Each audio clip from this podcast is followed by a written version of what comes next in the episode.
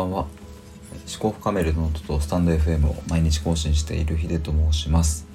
えー、今回はみんな違ってみんないいというテーマで、えー、話していきたいと思います。えっ、ー、とこの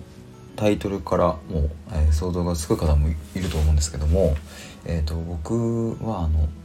私と小鳥と鈴とっていう、えーと詩が好きでうんとまあ、金子みすずさんが書いた詩なんですけども、えーと、これがまず好きです。で、えーとまあ、ちょっと早速まず、えー、知らない方のためにも、えーと、ちょっと読んでみたいと思います。私と小鳥と鈴と私が両手を広げてもお空はちっとも飛べないが飛べる小鳥は私のように地べたを速くは走れない私が体をゆすっても綺麗な音は出ないけどあの鳴る鈴は私のようにたくさんな歌は知らないよ。鈴と小鳥とそれから私。みんな違ってみんないい。えー、どうですかねこれ。確か僕が小学生くらいの頃に、えーと、この詩をですね確か国語の授業で、えーとやってなんかその時はえーと、この詩をどっかノートに写して書くみたいな感じのことをやった気がするんですけど、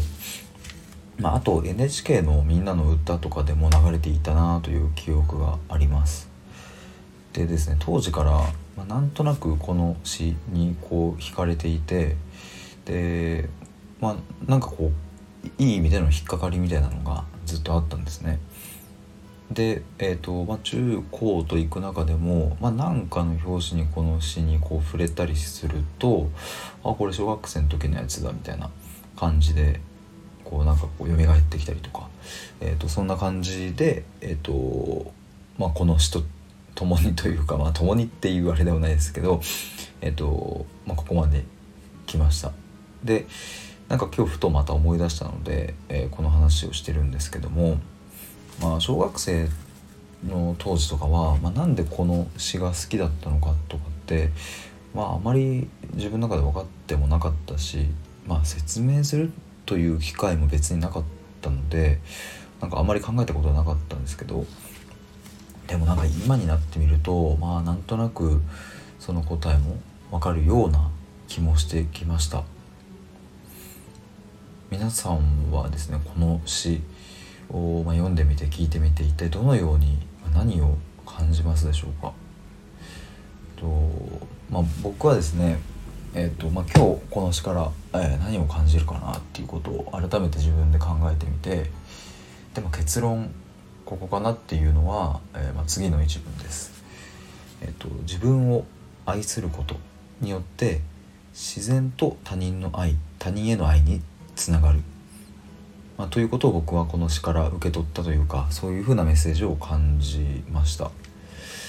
やっぱりこの詩はその、まあ、最後に言ってるようにみんな違ってみんないいということを言っていてまあ小鳥には小鳥鈴には鈴私には私のいいとこあるよねっていうことを私がちゃんと見つめるっていうまあざっくりそんなお話だと思うんですけどまあ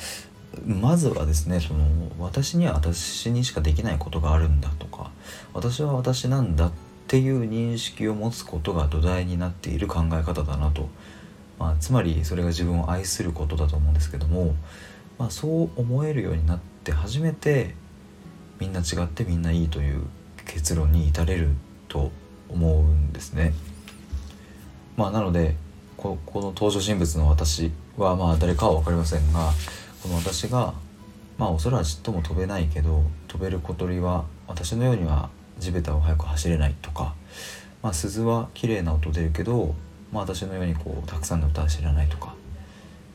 それでみんな、まあ、鈴も小鳥も私も、まあ、みんな違ってみんないいよねっていう、まあ、その結論に至れてるのってやっぱり自分を好きだから自分を愛せているからだと思います。もし何か自分に嫌なところがあったり本当の意味で自分を愛することができていなかったらそもそも鈴とか小鳥のことをこういうふうに認めるっていうことはできないんじゃないかなっていうのが、えーと、僕の考えです。まあ、なのでうんパッとこの詩を読む感じだとそのまあただ単にみんな違ってみんないいよねと言っているだけのように聞こえちゃうかもなんですが、まあ、特にですね最後の、えーと、2行ですね「鈴と小鳥とそれから私みんな違ってみんないい」と言ってるんですがまあここの順番とかもすごくな巧妙だなというふうに思います。この詩の題名は「私と小鳥と鈴と」なんですがこの最後では「鈴と小鳥とそれから私」みんな違ってみんないいと言っていてこの「それから」の使い方とかはなんかさすがだなと思うんですけど鈴と小鳥を違うものだと認識できたからこそ鈴と小鳥とそれから私っていうふうに言えるんじゃないかなと思いますもしやっぱりこういう自分を愛せていなかったりするとまあ私は私だけど、まあ、鈴もいいよな小鳥もいいよなってなっちゃうんじゃないかなって、えー、そんな気がしてます。というか、まあ、僕自身がまだそういう境地に達せていないなと思うので、えーとまあ、ここの詩でいう私のようにはまだ慣れていないなというふうに思っています。まあ、改めてですが皆さんもこの詩から何を考えて何をどういうふうに感じますかね。まあ、ということでちょっとこれあの長い時間かかると思うので今日はこの辺にしてまた明日まあこの愛というか自分を愛するというか、まあ、そういうテーマについて、えー、とまたこの続きを話していきたいなというふうに思います。えー、このチャンネルではですねあの日々の出来事とか気づきを、えー、いろんな角度から深掘りしていきます。えーと、こんな感じで皆さんとも一緒にいろいろな問いについて考えていきたいなと思ってますので是非フォローの方もよろしくお願いします。ということでまた明日。